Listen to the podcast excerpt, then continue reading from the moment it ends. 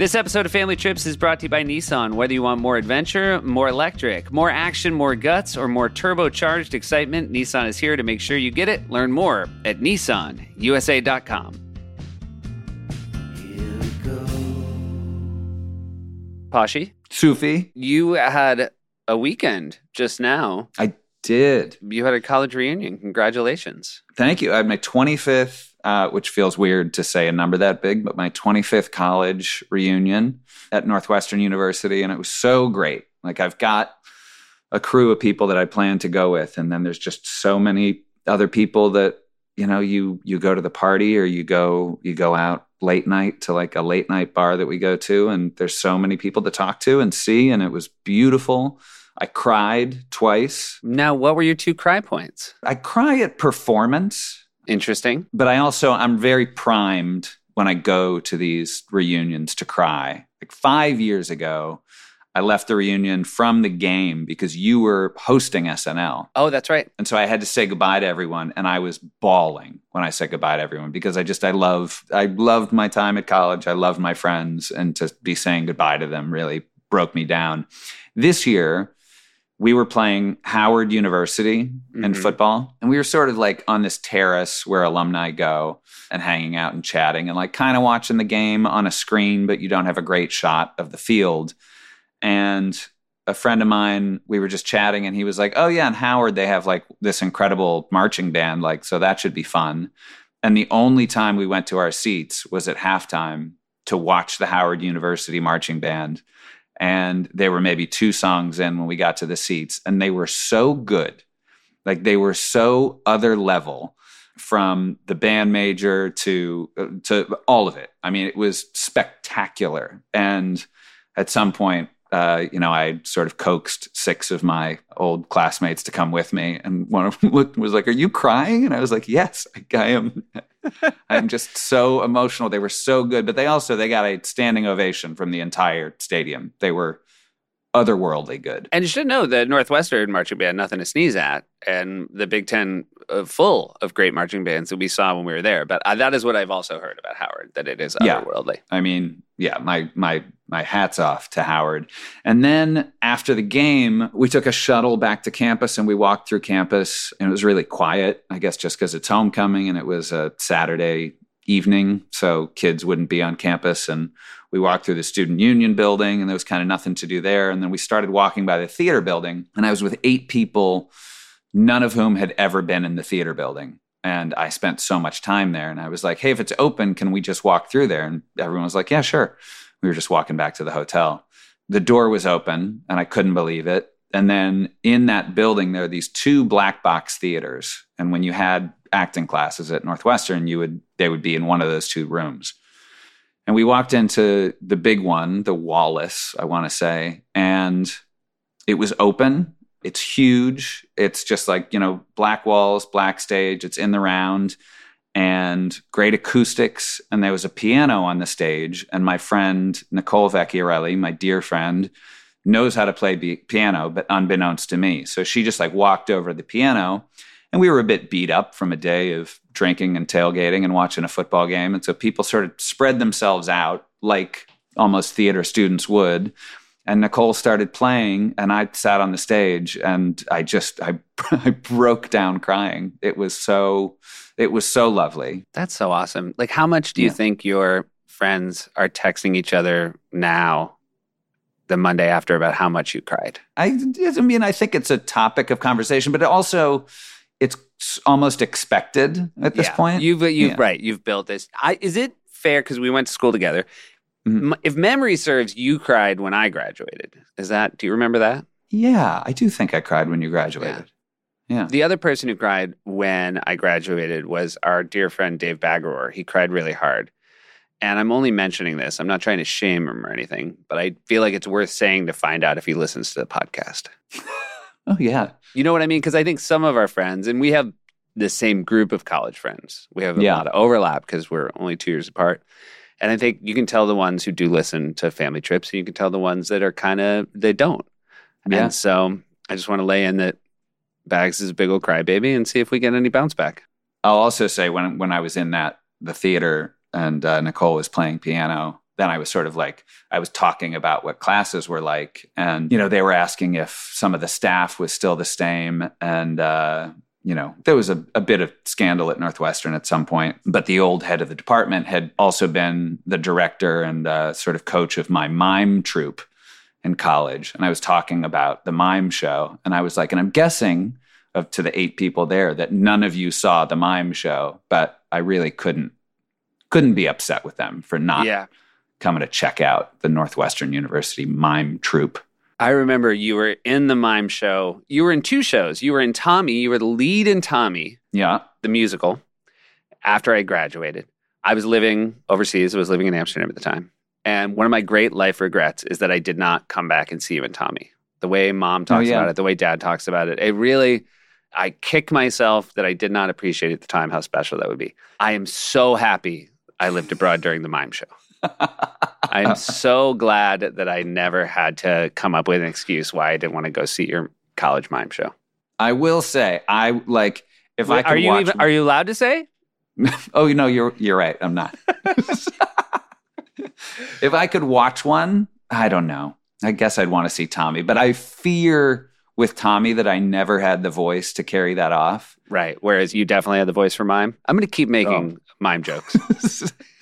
I hope I wasn't cringy in Tommy, yeah. but I know that mime show was uh, was better than what everyone is imagining. Well, I can't stress to you how low the bar of what I'm imagining is. Well, I'm just saying it's definitely better. Yep, better I- than uh, that. I believe you that it's better than what I think it was. Hey, I would realize somebody said in a comment, and I'm going to really try to keep my my eyes on it because I do think it's true that I say I should note too often. Oh, okay. So um, feel free to call me out if you feel as though I'm doing it. Yeah. All right. I, I sometimes find my way into these um, little uh, verbal ticks of using the same expression over and over again. Yeah, I listen to the shows. We get sent sort of a cut of the show, and I Yeah. listen at double speed so I can sort of take notes and try to figure out what I'm going to write the song about. Yeah. So I'll definitely listen for that. But I hear myself doing things as well that I don't like. So we're working on it, everybody. You went back to Chicago, and our guest today is of Chicago, Yeah. my dear friend, our dear friend, John Mulaney. And I know this person so well. I've talked to him so much. Uh, you'll find out in the episode that we have some family overlap. And so I thought it was a pretty well mined territory, thanks to my friendship with him. But I found out uh, so many uh, new funny things about him and the way his family took trips. Yeah. It did not disappoint. And before we get started, someone else who um, has uh, certainly a, a giant connection to Chicago, he's our friend Jeff Tweedy. Family trips with the Meyers brothers.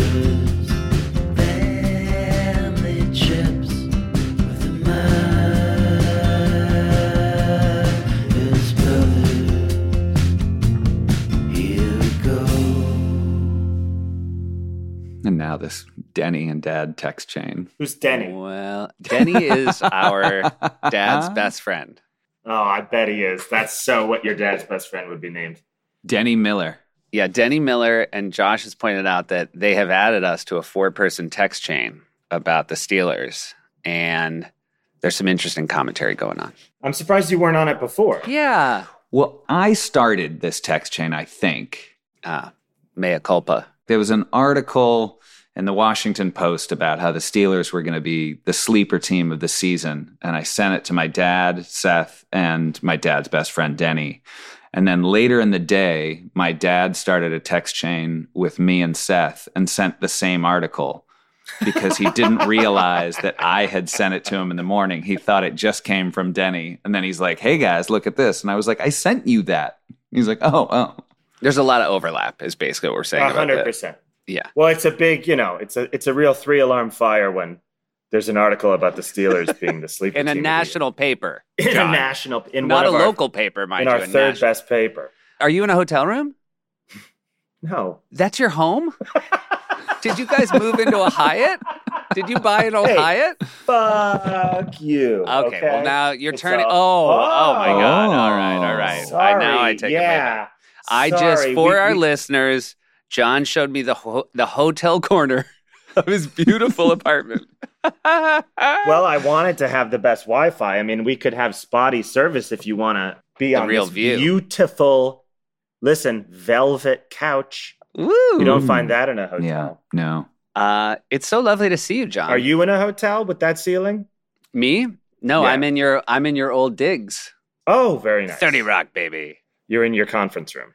I actually thought today I should shave before this Zoom, but then it was a real throwback for you to see me unshaven and, and slightly unwashed in the hallways of 30 Rock. I know. Yeah, viewers of late night would be shocked to see you in a casual shirt.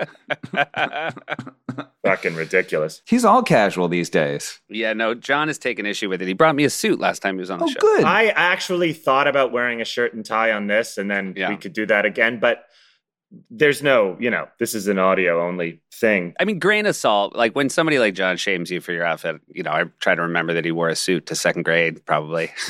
I did. Yeah. I will say I'm on I'm on Team Mulaney on this one. I feel like Seth gets a lot of uh, support. He's like, yeah, I like not wearing a jacket and tie, and everyone's like, yeah, yeah. And I like that there's I people out think there it's like a bit you. of an echo chamber over there. And I mean, viewers have said they like it because they feel like they're getting a tour of 30 Rock and watching the feed.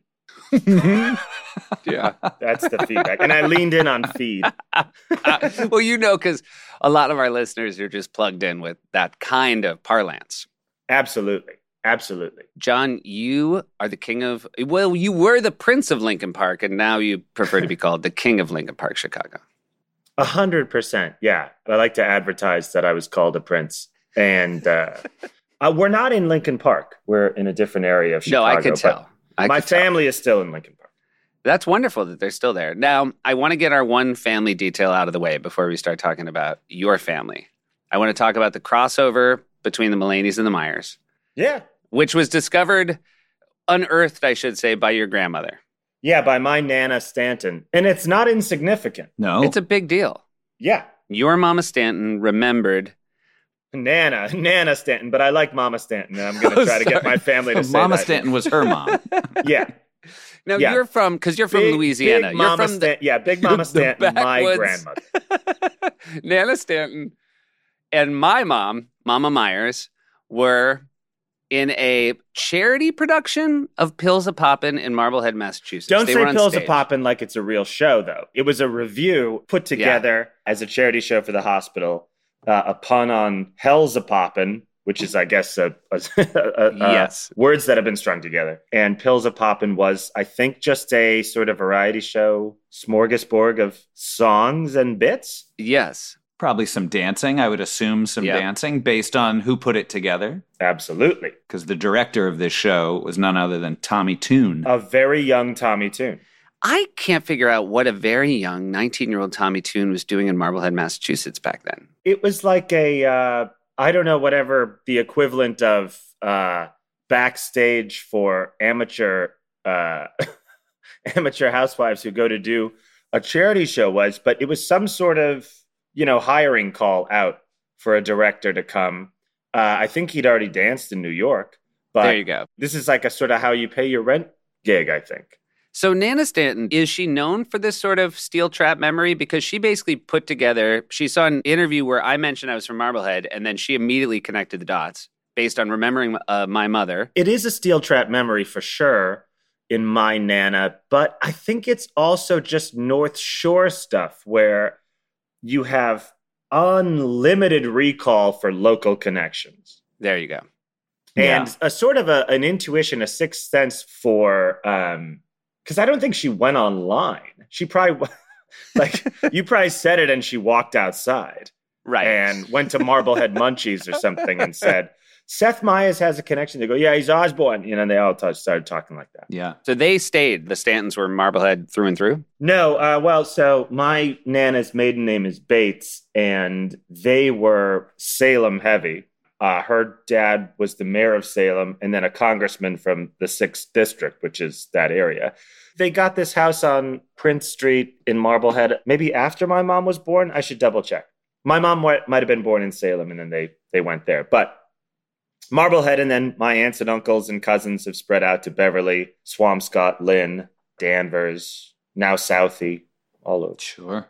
I like when you say they spread out and you basically went about five miles in every direction. Well, that's considered spreading out. Like, I remember when one aunt and uncle moved to Danvers, it was a big deal. And because there had once been a mental hospital in Danvers, a great deal of uh, joshing and also, you know, like, what are you going to live in the mental hospital? Like, it was a re- Danvers was like, what are you going to do? This is insane. was like all it was was the mental hospital 100%. In people's 100%. minds. Well, it used to be an expression on the North Shore. They're sending you to Danvers meant you were, you know, crazy. yeah. So, so it's really embarrassing for the family. You have met my father in law, Tom, and my brother in law, Tolia. Would it surprise you to know that they came across uh, abandoned mental hospital in Connecticut near a train station and decided to just go poking around inside? Oh wow! They basically like pulled plywood off a door and then came back to report how interesting it was. Like the rest of us had been waiting with bated breath. Somehow Tolia got roped into three odd jobs. yeah, exactly. The ghosts of mental patients hired him to do some siding. Hey, not bad, everybody. He had already promised Alexi he was going to do three jobs for her, so it was a huge thing that he Yeah, chose yeah. chose ghosts over his sister. So, John, you grow up in Lincoln Park, Chicago. You have two older and one younger sibling. Yes, Your younger sibling Claire, also a comedian. I was lucky enough to work with at SNL. that's right. Very funny, very Comedian lovely. and comedy writer. So, growing up, you're a Chicago family. Where would you travel to? Were you a Trips family? Oh yeah, it's interesting. You mentioned uh, were you a Trips family? My mother's family, my nana and my grampy, uh, my grandpa Stanton, they were not a Trips family because they lived on the North Shore, and it's where some Mhm. people would vacation. So why would we go somewhere else when people vacation here? Was the logic? hmm Uh-huh. Which also, you know, it's it's uh, frankly it's a money saving device, but but really, but really they they felt they lived in a vacation town, so why would they go anywhere? Uh, yeah, we did pretty much an annual trip in the spring, what some people call spring break, but what we called Easter break, which is a lot less fun. yeah. One, because, well, Christmas is always December 25th. Easter can be like March 3rd or April 19th or May 27th. I don't, I'm sure there's a way they determine when it is, but I like to There think, must be. I think, I like to think they forget every year and they go like, it's in the spring, right? And so going to a Catholic school, we had this floating Easter break that would pop up and we would go somewhere. And, you know, we grew up in a in a very Catholic family, so that meant that Thursday was your last day of school, and then Friday you had off, uh, known as uh, Good Friday. And so we'd travel somewhere Friday morning. We'd fly to South Carolina, in one case, London, Ooh. and then we'd land and immediately find a Good Friday mass service in whatever place the hotel had recommended. And a Good Friday mass is fun because it's a funeral for God. and and it's and it's up sometimes upwards of four hours long. Ugh. And when I was an altar boy, uh, when you serve Good Friday Mass, it's like uh, normally you just have these same rote motions you go through. Good Friday, you like prostrate yourself on the floor, you like kneel on the floor, and it's very solemn. It's truly played. It's not played like, you know, there was real emotion with people. I'm not trying to make fun of it, but it was like truly like, oh my God, Jesus. Everyone would come in like, "Oh my God, did you hear what happened?"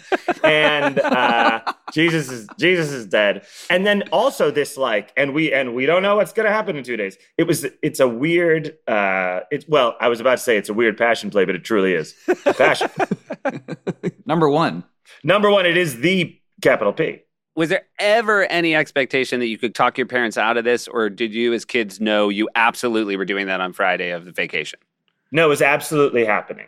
Yeah. it was non-negotiable and it was everything at once you know my dad was working all the time so these vacations were you know you're suddenly like with him a lot you know you're, you're with him Yeah. for like multiple days in a row it, yeah he was like just no nonsense about finding a church it was a you know we were you know raised very catholic it was that but it almost had an ocd quality to it because there were times when due to flights, due to you know the fact that maybe my sister Claire was an infant, that it just wasn't popping to find a church as soon as you land in London or at a Club Med in Mexico, we'd still, we'd just go out. We were once at a Club Med and we ended up in pretty rural Mexico under a like aluminum roof, outdoor church mass in Spanish that none of us understood because the hotel had told my dad about a church that was closed. So then determinedly we just like kept driving till we found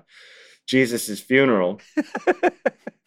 yeah, it was uh th- it was pretty non-negotiable. And was there any humor to the idea that it was a drag to be doing it? Like, obviously, we're going to do this. We know as parents this isn't anybody's first choice, but we'll laugh about it after the fact. Or was it just taken very seriously? There was a great deal of humor in the younger generation. Mhm. Gotcha. You know, I should ask my mom. I bet she was annoyed. I bet she thought it was good to teach us the discipline and the respect for tradition and, you know, practicing your religion and following it to the letter to some degree. But it was also annoying. She had she had four kids my dad is annoying. So I don't I, I can't imagine she was like, I'm really glad he's like this. Were you well behaved over the course of four hours? No, um, I remember once being in a church in Charleston, South Carolina. And so churches look like big, you know, Gothic buildings. And then there's this sort of 1967 to 1975 Catholic Church architecture that a lot of churches throughout, especially the Midwest and the United States, went through, where the church sort of looks like the Brady Bunch house from the mm-hmm. outside, like a long, sort of slanted roof, a very tall, kind of groovy cross, a lot of green carpet, a lot of teak wood, and we're not going to do stained glass. We're going to have like kind of groovier wood carvings of Jesus, kind of abstractions of Jesus and the apostles and things. And so there was this like carving of Jesus. And then next to him, I think was supposed to be a child that he was leading to, you know, to the faith or something. But it looked like another Jesus. So it looked like like the guy didn't know how to do faces. So it looked like Jesus had a a guy with him who was just like a littler Jesus. And I remember my brother and I were doing this bit sitting in the pew about little Jesus and Jesus. And little Jesus wanted to go to Sizzler and Jesus was, you know, wouldn't take him and stuff. And my dad turned around he, and he, he leaned in. This is one of the great typical thing where he thought this was really impactful. He went, Remember where you are. And we're like, What? Like, like There's two Jesuses on the wall. We know exactly where we we, know are. where we are, but also like as if we were like, hmm, well said, you know, like he's 10 and I'm eight, and that you really landed that, you know, huh? That gave us pause. When you're an altar boy, what do you say? You you'd say you serve mass or you you don't work. No, you serve mass, but you work weddings. Uh, weddings were quite cool. We grew up in uh, Lincoln Park, as Seth said, and there's a beautiful church called St. Clement where we went, and there were lots of weddings there. And so Saturdays, we would work weddings, and it was, you know, a shorter service, but the best man and groomsmen would often tip you like 10, 20 bucks, and you'd get $5, I think, for doing weddings. hmm And so you could make like 40 $50 on a Saturday when you were 10. Yeah. It was great. That's amazing. That's huge. yeah, I'm getting 10. excited thinking about the money right now. Like it was it was so exciting, you know. It felt like okay, we do the other stuff during the year.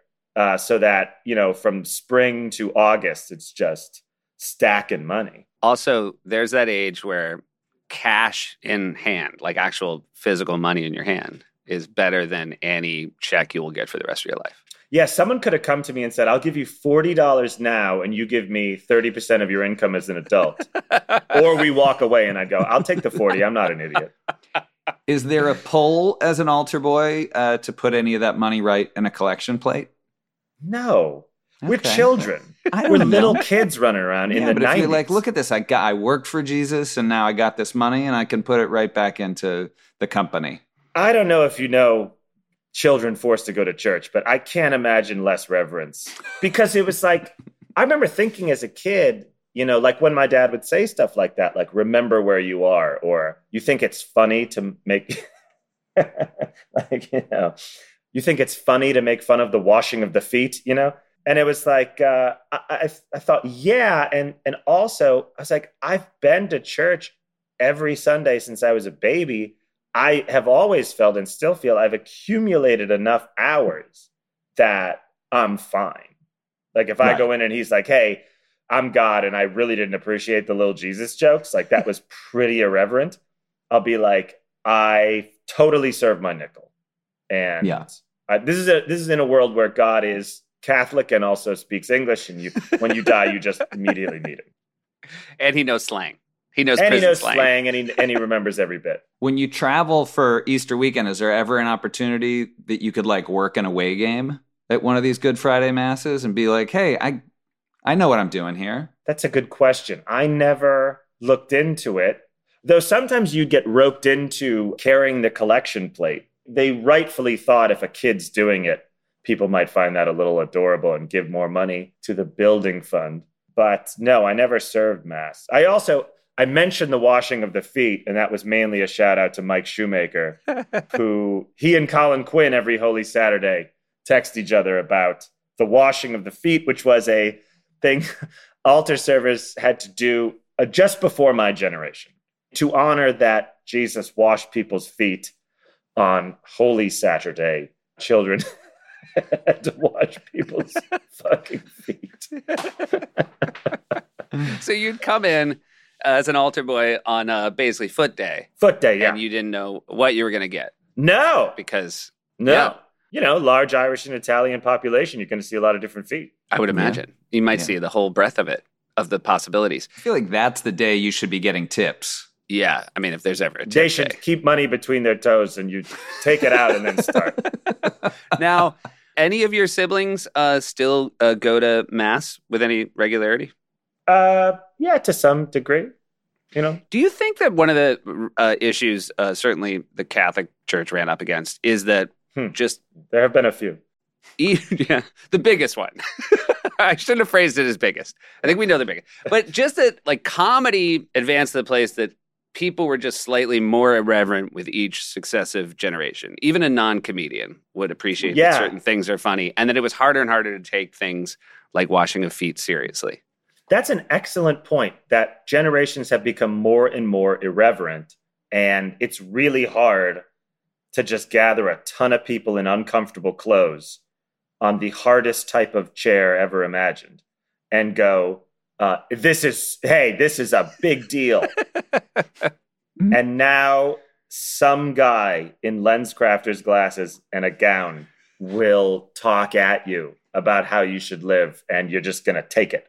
Uh, yeah, that's a good point. Also, as more and more comedy seeped into people's daily lives through TV than uh, the internet, I think priest jokes just absolutely cratered. Because at one point in the olden times, no one heard any jokes because it was so bad and everyone was a farmer. And then you'd go to church and the priest might have a little joke in his homily right. I see what Um, you're saying. even though homilies were only post Vatican II, and what I'm talking about is centuries ago, it all works in my head. You'd go to church, and the priest would say, um, You know, one can imagine Jesus shopping for Father's Day and thinking, What do you get the man who created everything? You know, ha ha ha. And uh, that would kill. But now, with TikTok, where you have these these teens doing different hilarious challenges, people walking on crates, I can't imagine those jokes work anymore. and editing. Teens are so much better at editing. Oh my And- god, they're and great at This editing. generation is the greatest generation of editors uh huh. we've ever seen. Yep. And it might only get better. I feel like there's something like I'm not saying Broadway can't be funny, but I feel like every now and again you'll be in a Broadway show and there's a joke and it gets a laugh through the whole house and you're like that was not a good joke. It's just Mhm. like the tenor of this show is such that anything that's willing to sort of break the dour sort of story we're watching is like a gift and people are like, "Oh, thank you, thank you." There's also that thing now where they like uh, a show is set, you know, like an Oklahoma type show.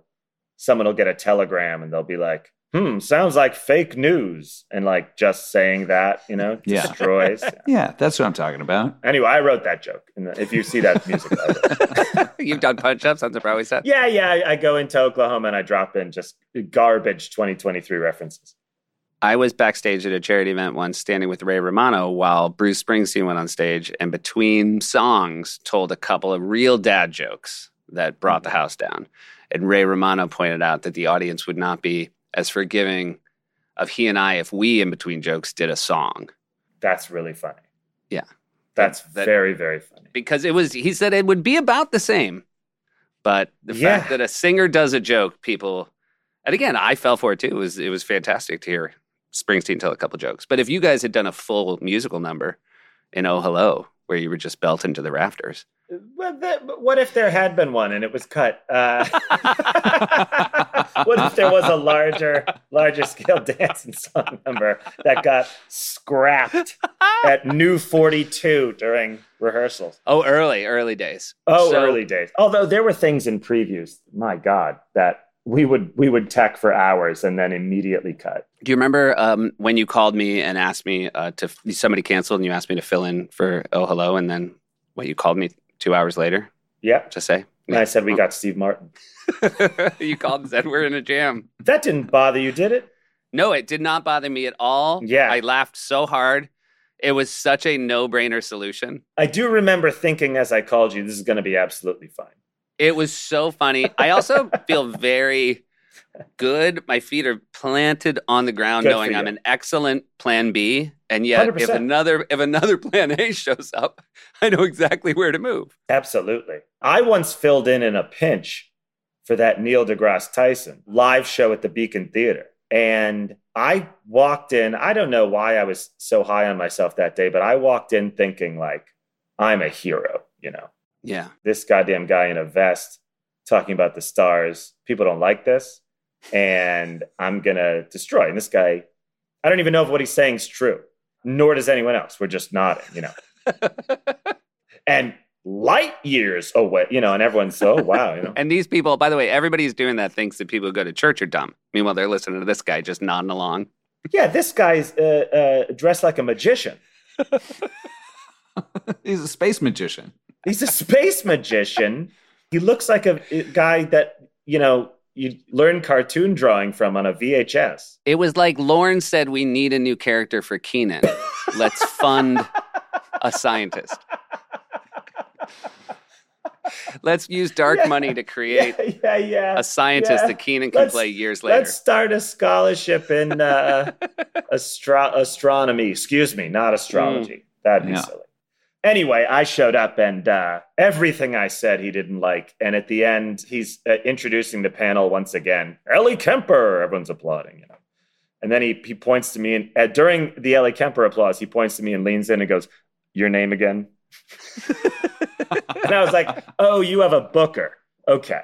yeah, yeah. I wasn't on your list of uh, stars, pun intended, that you wanted. Hey, we're going to take a quick break and hear from some of our sponsors. This episode of Family Trips is brought to you by Nissan. Posh, these days, too many people have to settle for the next best thing, especially when it comes to choosing a car. Yeah, but at Nissan, there's a vehicle type for everyone, for every driver who wants more. Whether you want more adventure, more electric, more action, more guts, or more turbocharged excitement, Nissan is here to make sure you get it. Because Nissan is all about giving people a whole spectrum of thrills to choose from with a diverse lineup of vehicles. Sports cars to sedans to EVs, pickups, crossovers with Nissan's diverse lineup, anyone can find something to help them reach their more. What are you looking for more of, Josh? I like a nice ride. I like a nice sound system. I like something that's, yeah, that's comfortable. You like to have room to load up a bunch of gear, go somewhere, do an adventure. I do. I'm never happier than when I have sort of a, a full car, a roof rack on my car. Makes me happy. And all I need is a cup holder for an iced coffee. And Nissan can provide you with both of those things. So thanks again to Nissan for sponsoring this episode of Family Trips and for the reminder to find your more. Learn more at nissanusa.com. This episode of Family Trips is brought to you by McDonald's. Hey, Pashi. Yeah, Did you know that one in eight people in the U.S. have worked at McDonald's at some point in their life? that's crazy. That's so many people. How do you not know that? This is like the third time I've told you. You guys, being an employee at McDonald's means you are making the world's most famous fries on day one of the job, and you're able to make any kid's day with a happy meal. I mean, if you're working at McDonald's, you're throwing more birthday parties than anywhere else on earth and having every type of person in the world come through that store. And obviously, we know about the food that McDonald's serves. What you might not know is some of the cool things they offer as an employer. McDonald's offers flexible hours, a schedule that works around your life, which means more time for your life. They also have an English Under the Arches program, which are classes offered to employees looking to improve their English speaking, listening, reading, and writing skills. Career Online High School, where employees can graduate from high school by taking classes online. The Archways to Opportunity, which is a program that offers financial support for employees trying to graduate college. and other career and education advising with success coaches who are available to help employees identify their education needs, review their career goals, and develop a plan for the future. McDonald's is now serving much more than orders. Here we go. Get back to your chips after uh, you go to your, your Friday. This is what we do. your This is uh, usually Josh does that. In fact, Josh, do you want to get us back? Go. Um, yeah, so so you take these Easter trips. It's not all mass. Like you also you're in London, you're in South Carolina, you're in we took some nice trips like that, you know, um, and our kind of family together in the car. The forced time was really that every summer my parents rented this completely dilapidated house in Wisconsin on uh, Lake Geneva. Now we're talking. Now we're talking. and it was a, a rental from a very old eccentric woman named Verna. And it was a stucco house that was genuinely, it was one frozen in time. You know, we had her old lady furniture, tons of velvet throw pillows, lots of cabinets that were locked that you're not allowed to go into as if we wanted to go into them. You weren't allowed to sit on the furniture in bathing suits, which we did constantly. So we would pick my dad up. That was a sort of summer weekend thing. We'd pick my dad up sometimes from his office on Wacker Drive in Chicago. He'd get in, and my mom would hand him a, a ball, you know, ball, the uh, glass jar company, a ball, a Yeah. beer glass, and a cold Miller Genuine Draft. And he'd open it, and and he would drink beer, not driving, but sitting next to her. Yeah. Now, if he wasn't uh, drinking, he would uh, sometimes take over the driving. Uh, so he'd be coming right off like, you know, hot 1980s mergers and acquisitions law. you know, he'd be very uh, businesslike and serious because he was still, well, he always was. He wasn't just shaking off the work week. Sometimes, uh, though, he was a pretty law abiding guy. We like we were pulled over once going 90. I think he'd had a very stressful week, and then my mom was listening to the Pointer Sisters. My first concert ever. Really? Yeah. Oh yeah, we were listening to Neutron Dance. In the Boston Common. Yeah. That's it. How old were you when you saw the Pointer Sisters? Uh, It was when Dare Me came out. They were just rolling out Dare Me. And they were like, here's a new song. So whenever that was. But 80s, definitely. Did you go alone? No, no, no. I was with my parents. Oh, okay. Yeah, that Yeah. makes sense. Yeah. Yeah. Uh, walking into Boston. I was like 12 and I was, Yeah. yeah. I was there alone or eight. and uh, he got pulled over doing 90 because Neutron Dance like just like psyched him up. You know, put him in a state. It'll do that. It'll do that. It is Yeah. now. Sometimes I listen to it when I'm you know working out, and I'm like, I get it, Dad. Yeah. I get why you just stepped on the accelerator. Now, do you think the beer in a cold glass was him saying, and I'd like to start the weekend with the beer in a cold glass? Or do you think your mom, knowing how stressful his job was, thought that might be a good, let's take the edge off right out of the gates for the benefit of everybody in the car? You know, that's a good question. I think it would have been my dad saying it. Yeah. I don't think my mom sat around going like, "What would make him happy?" Oh, so she's an Alexi. Yeah, yeah. You know, like how Alexi's always like, "Your father's coming home. Let's all be in a line." He had a good talk show today. But your mom was working too, right? Your mom was a Yeah, she's Like working too. and- professor. later on when uh, we were a little older became a professor at northwestern law school i'm also remembering now and i think it's important to say because of open container laws that my dad would get the beer and the glass when we would pick him up from the train station in illinois which was Mhm. a little closer to the house in wisconsin so for those of you listening the open container violation only lasted about a half hour versus two hours Well, I can confidently say, if it helps your case, that our mother and our uncles 100% used to drive around Marblehead, Massachusetts with drinking beers. Oh, there's no uh, in terms of my uh, Marblehead relatives. There's no uh, Yeah. There's a, we won't even get into when the beer was opened. There's not a local court that would convict him as well, it should be noted. No, not if you know, like, was you going to a boat launch? And they all, you know, all right, well then, case case dismissed, and and you're fired for bringing this to our attention. No, we would uh, we'd either pick him up from the train if he had to work later, or we'd get him right from the office. The first time I ever saw a cell phone, my dad got in the car straight out of his office, and he had a big Motorola phone, and he explained to us like, "This is a phone." We were like, wow, can we see it? No. Can I touch it? No. And no one's going to, shut up. No one's going to touch it. I'm going to be on a call the entire ride and no one can make a sound. Uh, so that added a new fun element to the rides. Uh, what is the ride? What is the car back then? a long beige Chevy station wagon? All right. Gotcha. The springs were coming through the upholstery in the back. Uh, we had that. Then we switched to a, a white Chrysler minivan, a Plymouth Chrysler with the wood stripe around the side. Oh yeah. I remember when we got that. That was a huge, huge day. I feel like if I saw a station wagon, a beige station wagon go by, and a guy was in the passenger seat with a Motorola cell phone, I would think it was a fake phone. Like I Yeah. wouldn't believe that that was a big mergers and acquisition guy. Yeah, the um, the the dual existence. What's great about the house in Wisconsin was it only had one big pink rotary phone in the living room with like the shortest cord you could imagine into the wall. So in the living room, two screen doors on either side, all of the kids coming and going. You know, a deal would blow up, and my dad Saturday would be on the phone all day. So he'd be sitting on the stairs that lead up to the upstairs on the phone. Once again, you can't talk uh, or make any noise coming in and out of the living room.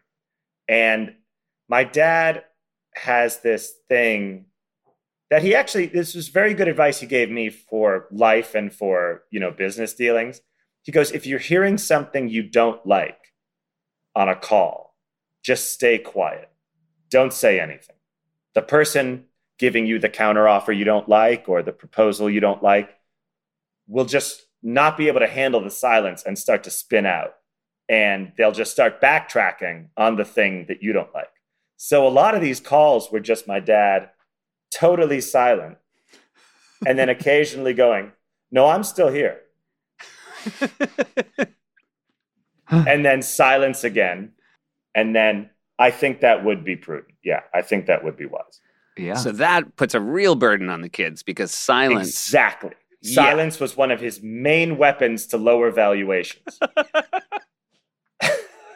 A peep out of Johnny costs him a million. What Easy. are you doing?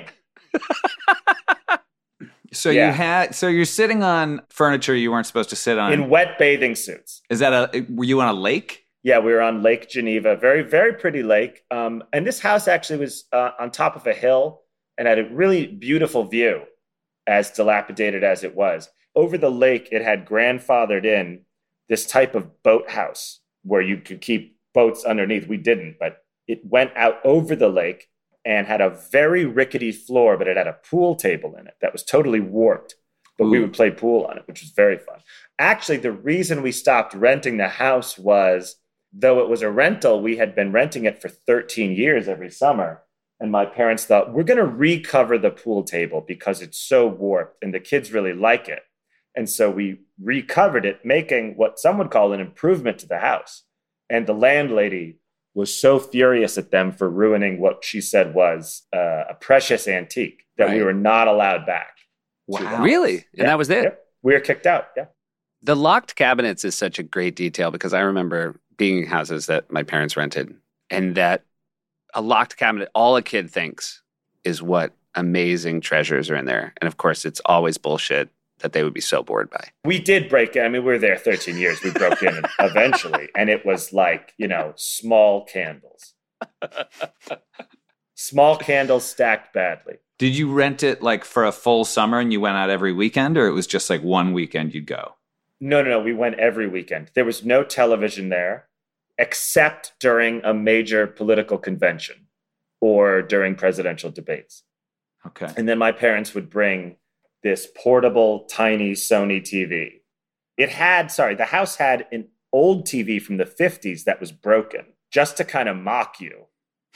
That, you know, imagine if this was a TV in the middle of the living room, but it was just basically a chest. They put this portable Sony thing on, and I remember sitting in a wet bathing suit at night watching the 88 Democratic Convention and being like, What's that? Who's that? You know, they're like, Quiet, quiet. and uh, speaking of church jokes, you know, I remember watching Ann Richards say, like, Poor George Bush, he was born with a silver foot in his mouth, which is like putting together two expressions. I didn't know either of them, but I still remember like being like, Ha ha, yeah, yeah. now, the old broken TV, I'm starting to think, what did you say the woman's name was? Verna? Was it? Verna, I wish I could tell you her full name because it's a really funny name, but I, I, I don't know if she has, you know. Maybe do you think that she was putting around things, old things that she wanted fixed with the hopes, like the pool table, that you would eventually hit your breaking point? You'd fix it, improve the house, and then she would kick you out forever. And maybe the TV, she was also hopeful that you'd maybe fix the old TV.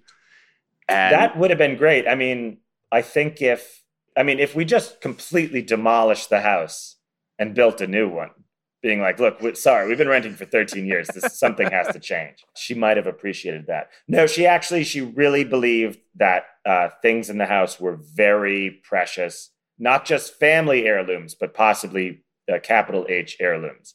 right, valuable to any family. There were "Thank you for not smoking" signs everywhere, Hmm. multiple ones in every room. Did you do summer outdoorsy activities? Were you were you yeah, boating? we had Were to you- be outdoors because my dad was on the phone, you know, trying to sell a Meritech or whatever he was doing. Um, yeah, we'd be outside all day. There was a dock uh, that I fell off when I was four and almost drowned because we were all just, yeah, we were just a bunch of kids down on the dock. I was four and I was uh, just sitting on the dock and rocking back and forth, and I fell in and sunk like a stone. And then my older brother very heroically dove in, but he was six and he couldn't swim, not that well at least. so he sank. And then our family friend Katie Manning, who was on the deck as well, she jumped in and saved us both. And for this, my mom bought her a Guess jean jacket. Wow, There Yep. you go. that was the Medal of Honor of the era. That was that was how you honored first responders.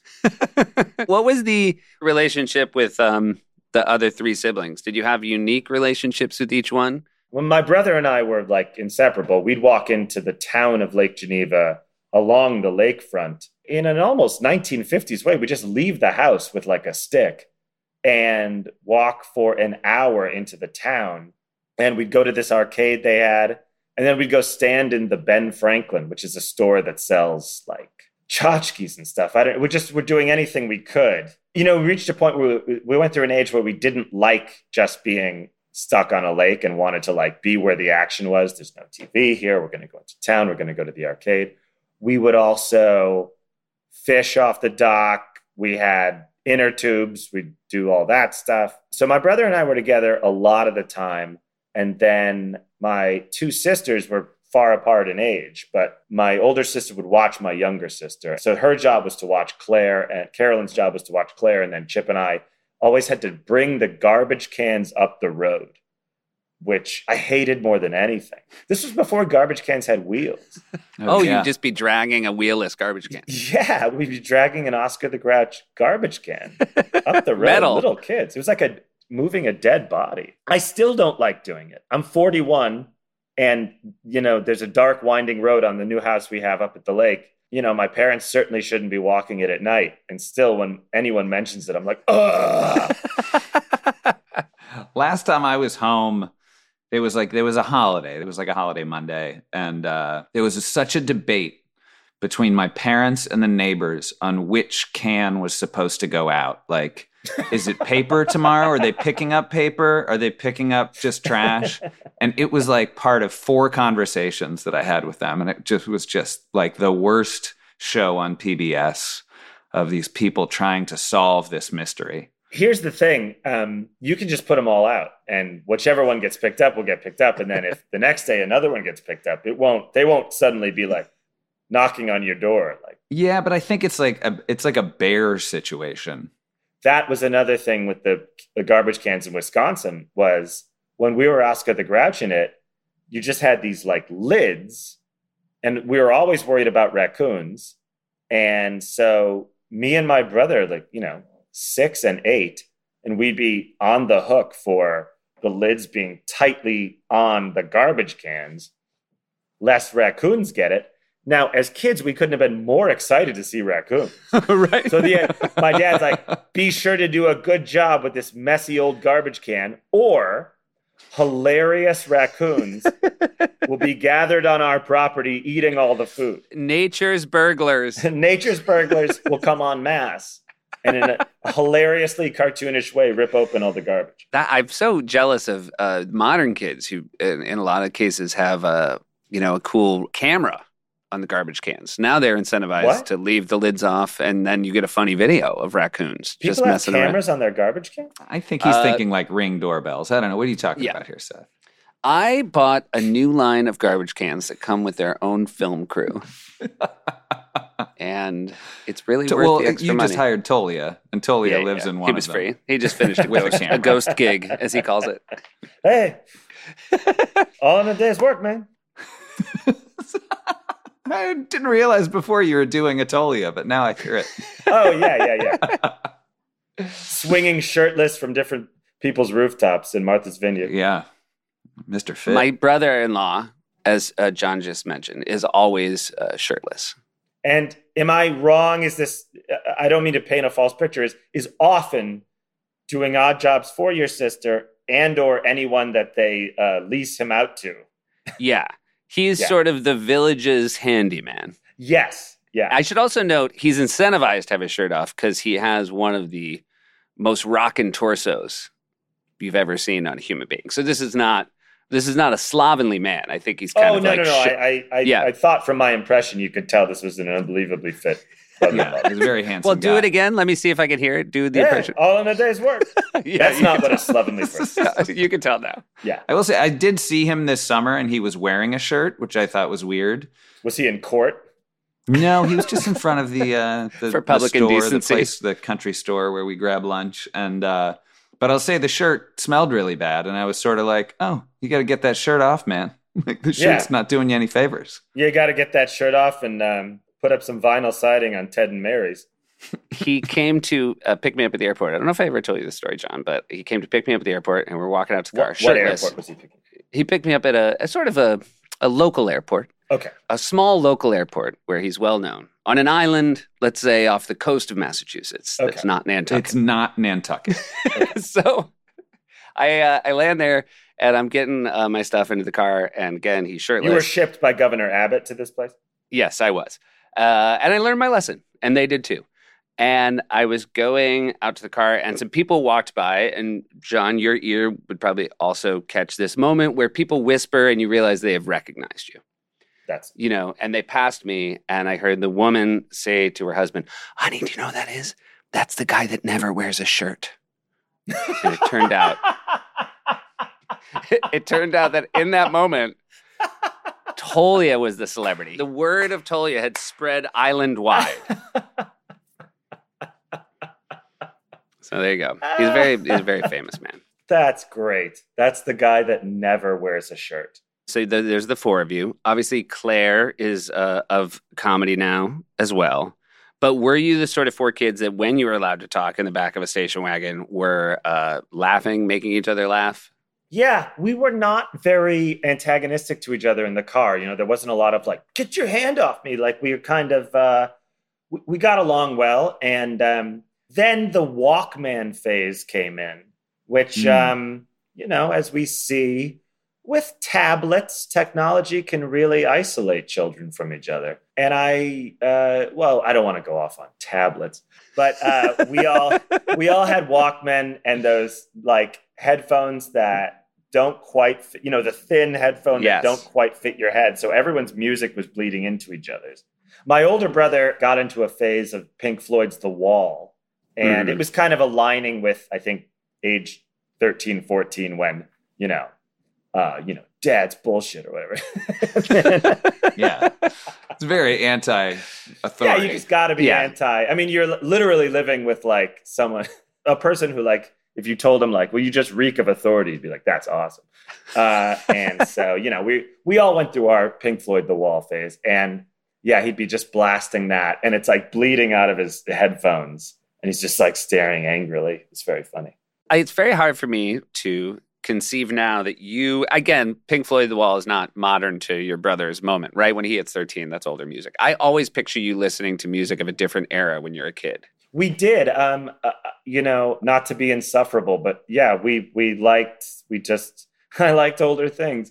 I uh, no, we we got into classic rock when we were about nine and eleven. Yeah. Uh, like that summer that I turned ten, my brother and I really got into Led Zeppelin. We'd listened to the Beatles and Simon and Garfunkel growing up, but we really got into uh, Led Zeppelin and the Who and Pink Floyd and Eric Clapton and yeah, that was like that was the music I remember from that time. Like if you asked me what everyone was listening to in 1990, I'd be like The Doors. yeah. All I listened to was classic rock radio almost my entire Yeah. high school.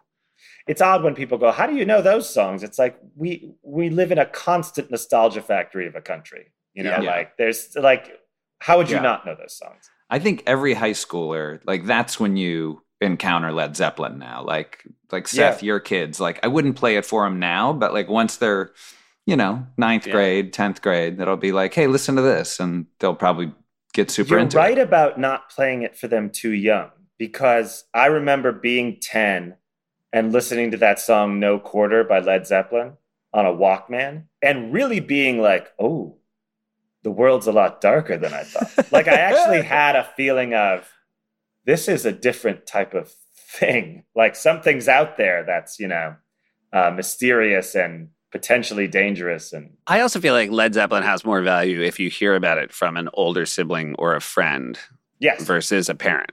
Yeah, our, our cousin TJ told us a, a lot about Yeah. this band. Do you know Josh's uh, story with my dad, uh, the Beatles versus Tone Loc? Do you know? no, but just go right into it, please. We were on a trip in was it the Bahamas? yeah, I think the Bahamas. I want to say, and Tone Loc had just followed up Wild Thing. He'd followed up Wild Thing. with Funky Cold Medina. Yeah, so he had two. Yeah. So he had two big hits, and I was adamant that Tone Loc would be bigger than the Beatles. You were adamant that he was about to break larger than the Beatles had broken in 64. It wasn't a who's better, it was that he's about to have that level of fame. It was that like soon we will be looking back at this as a moment, and then the Beatles will be dwarfed by the power that is Tone Loc. The collective work of Tone Loc. What was your dad's counter argument to that? Well, he wasn't such a Beatles fan, but he definitely he definitely thought I was wrong. That's very funny. But I want to say that he wasn't taking me seriously, and it was a part of my life where I didn't like not being taken seriously. Yeah. So I don't think it was all like, haha. I think it was like, hey, respect me and my opinions. And then your voice starts cracking. Oh, yeah, yeah, I love that. 100%. I love Yeah. that. That's wonderful. You know, my dad. My dad is like a little. Uh, he's lukewarm on the Beatles, Is he? and He's a Yeah. doo-wop guy. he he's a you know he's, He's a, a Motown, Motown guy. guy. He was a big a Motown, Motown. guy, and so I think he He kind was of the thought maybe Motown guy. Yeah. yeah he was the Motown guy in New Hampshire, and uh, no close second. But the I feel like I have such a sort of almost um I don't know what the word, but I have so much respect uh, for my dad and his taste in a way that is probably not that healthy for a young man. That it took me years to come around to the Beatles, and that maybe my dad had been a little hard on them. What was his take on them? Just was a little unimpressed. Like they're soft? I feel like there were like Stones houses and Beatles houses, and we were a Rolling Stones house if we were either of those. Oh, Yeah. interesting. Okay. Yeah. Yeah. My mom was the Beatle queen of her high school, voted on by a Marblehead radio station. And Wow. so she got two tickets to their show at, uh, was it at Boston Garden? Uh, probably not the Garden, but wherever the Beatles played Boston in 64. Our mom was the Rolling Stones uh, queen of her high school Yeah. in Marblehead, Massachusetts, and she got two tickets. or I think she got four tickets. Yeah. She got four, really? Yeah. Okay. But you know, the thing is, I don't think a high school would have a Rolling Stones queen. My mom was a Paul fan as a kid. hmm because I think she once said, like, bad girls like John. And Yeah. I, I think the maxim extends to like worse girls like the Rolling Stone. Right. Yeah. Yeah. They would never, a radio station would never submit themselves to the angry letters of naming. Yeah, yeah, yeah. The one lucky girl is going to meet Keith Richards. Behind closed doors. My dad grew up as a teenager and college student, listened to classical music only. And I remember when CDs came out and we got the CD of Sergeant Pepper. Uh, we were playing it. My dad walked through and he went, I hate this. He goes, This came out my freshman year of college and everyone was playing it. And he just, he had a, a real problem with it. And I remember trying to, I would ask him things about these sort of baby boomer hallmarks. And he, he really had no, he he was around for that generation, but he was always himself. He was never caught up in it. So I'd say, like, do you like the Doors or the Beatles? And he went, I don't like either. And I went, but if you had to pick, and he goes, if I had to pick between the Doors and the Beatles, I guess I hate the Doors more.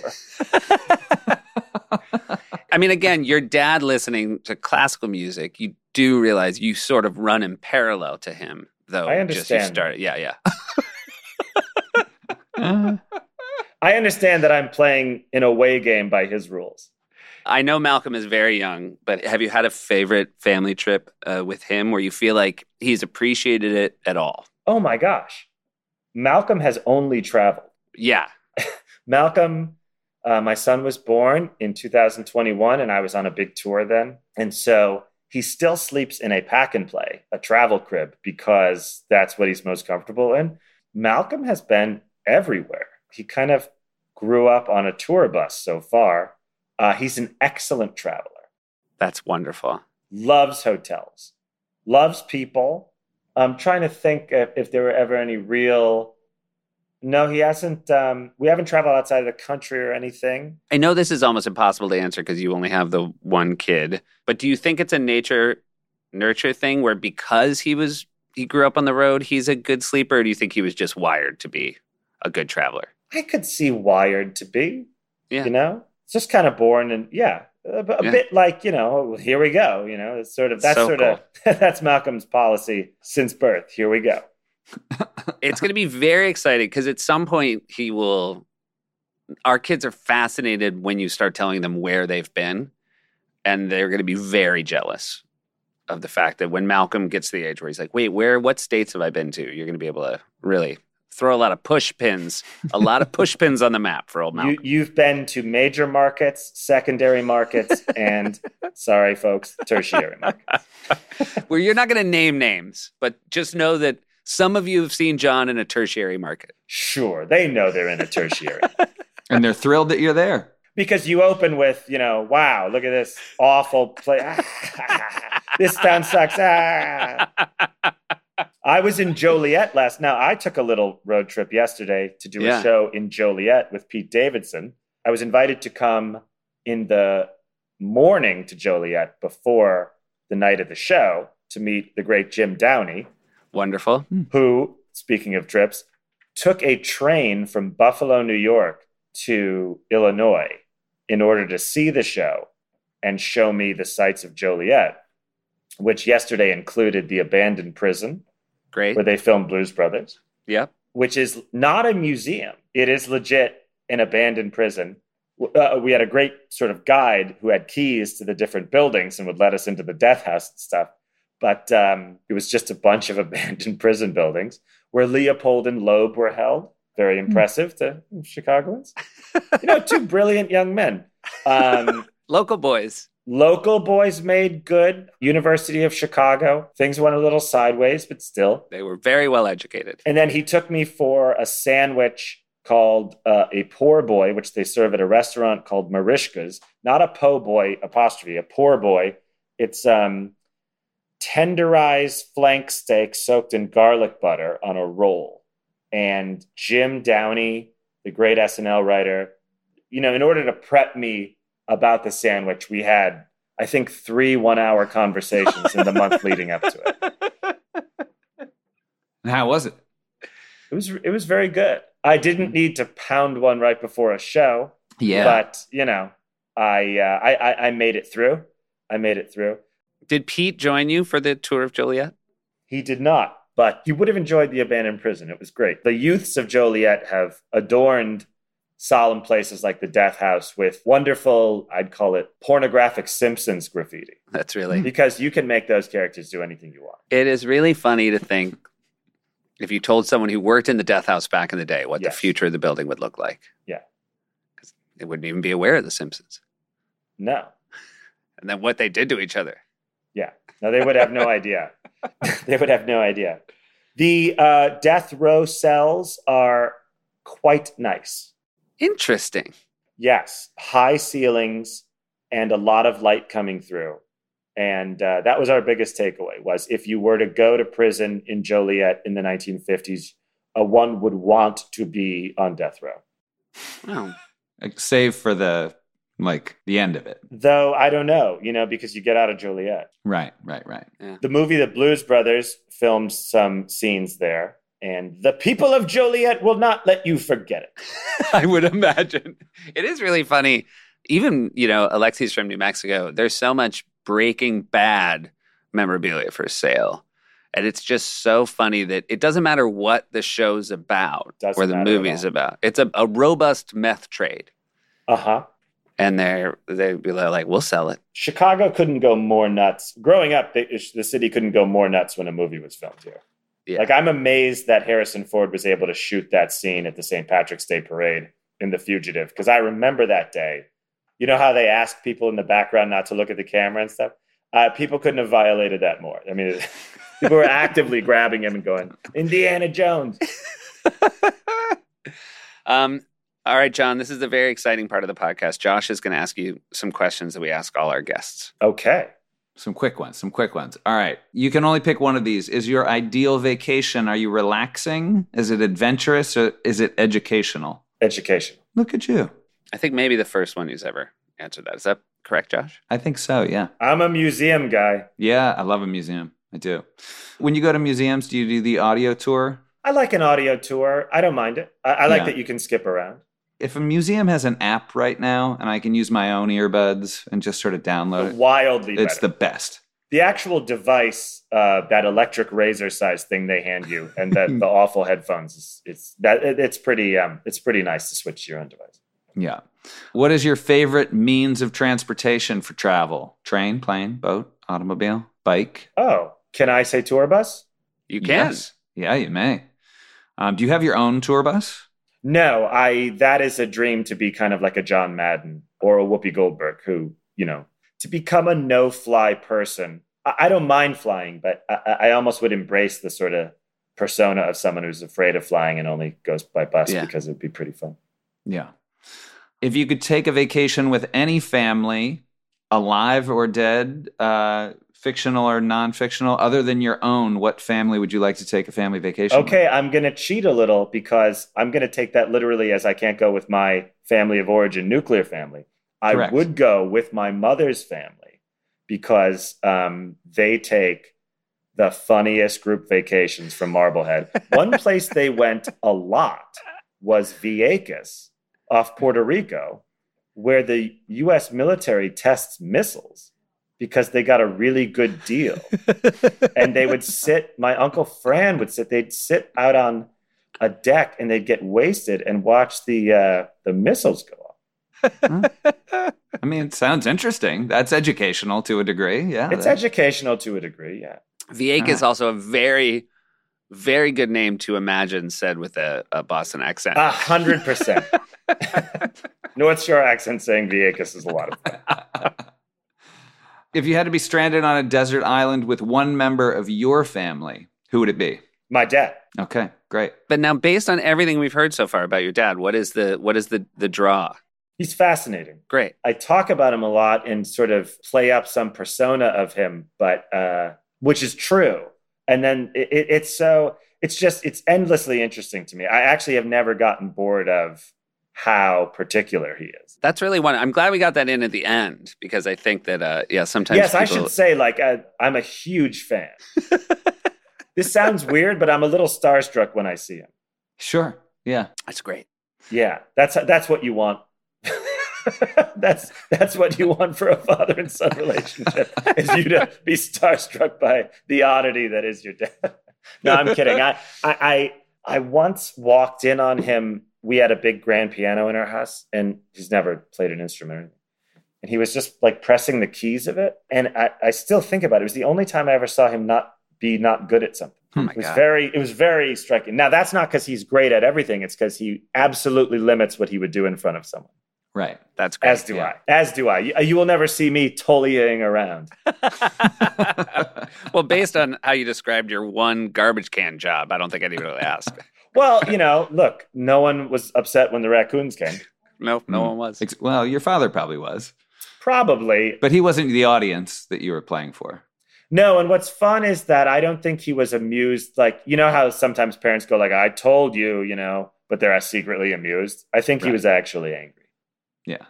I think that's more our generation where we have to like stifle laughter. yeah.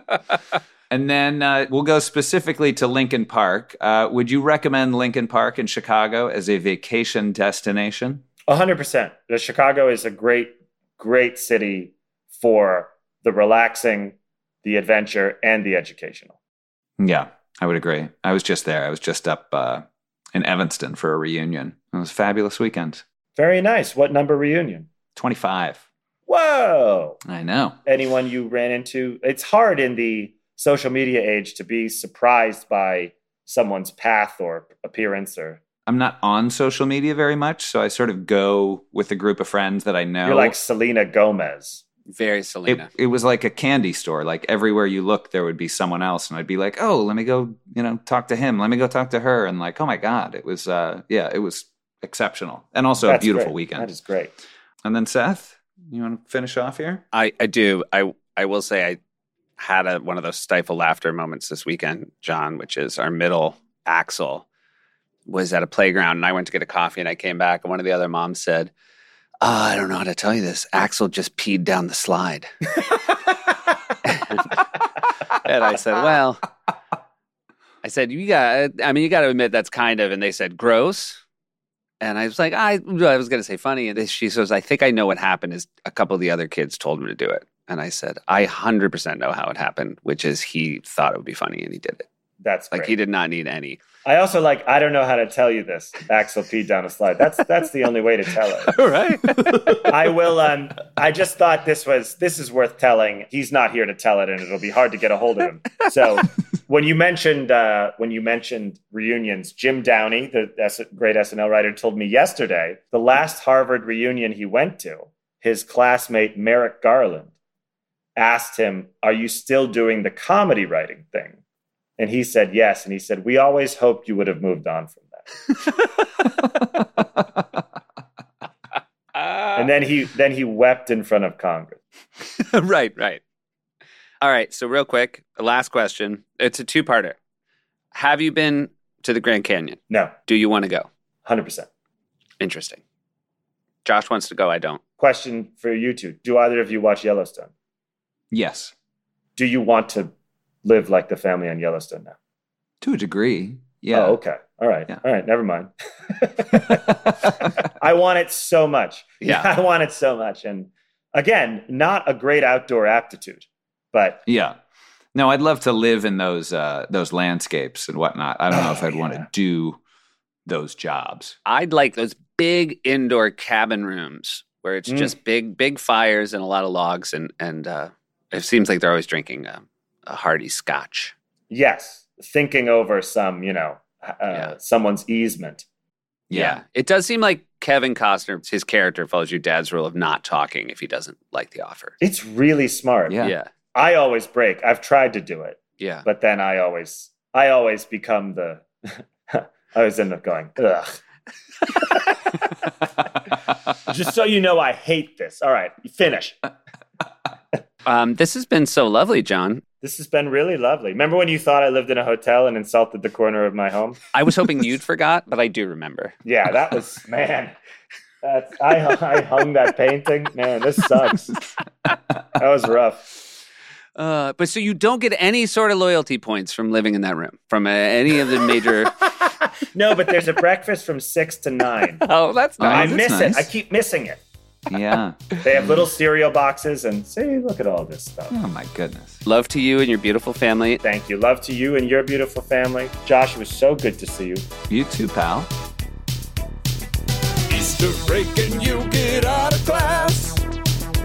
And you take a plane to find yourselves a mass. Jesus and little Jesus, that's bizarre. And your dad tells you, remember where you are.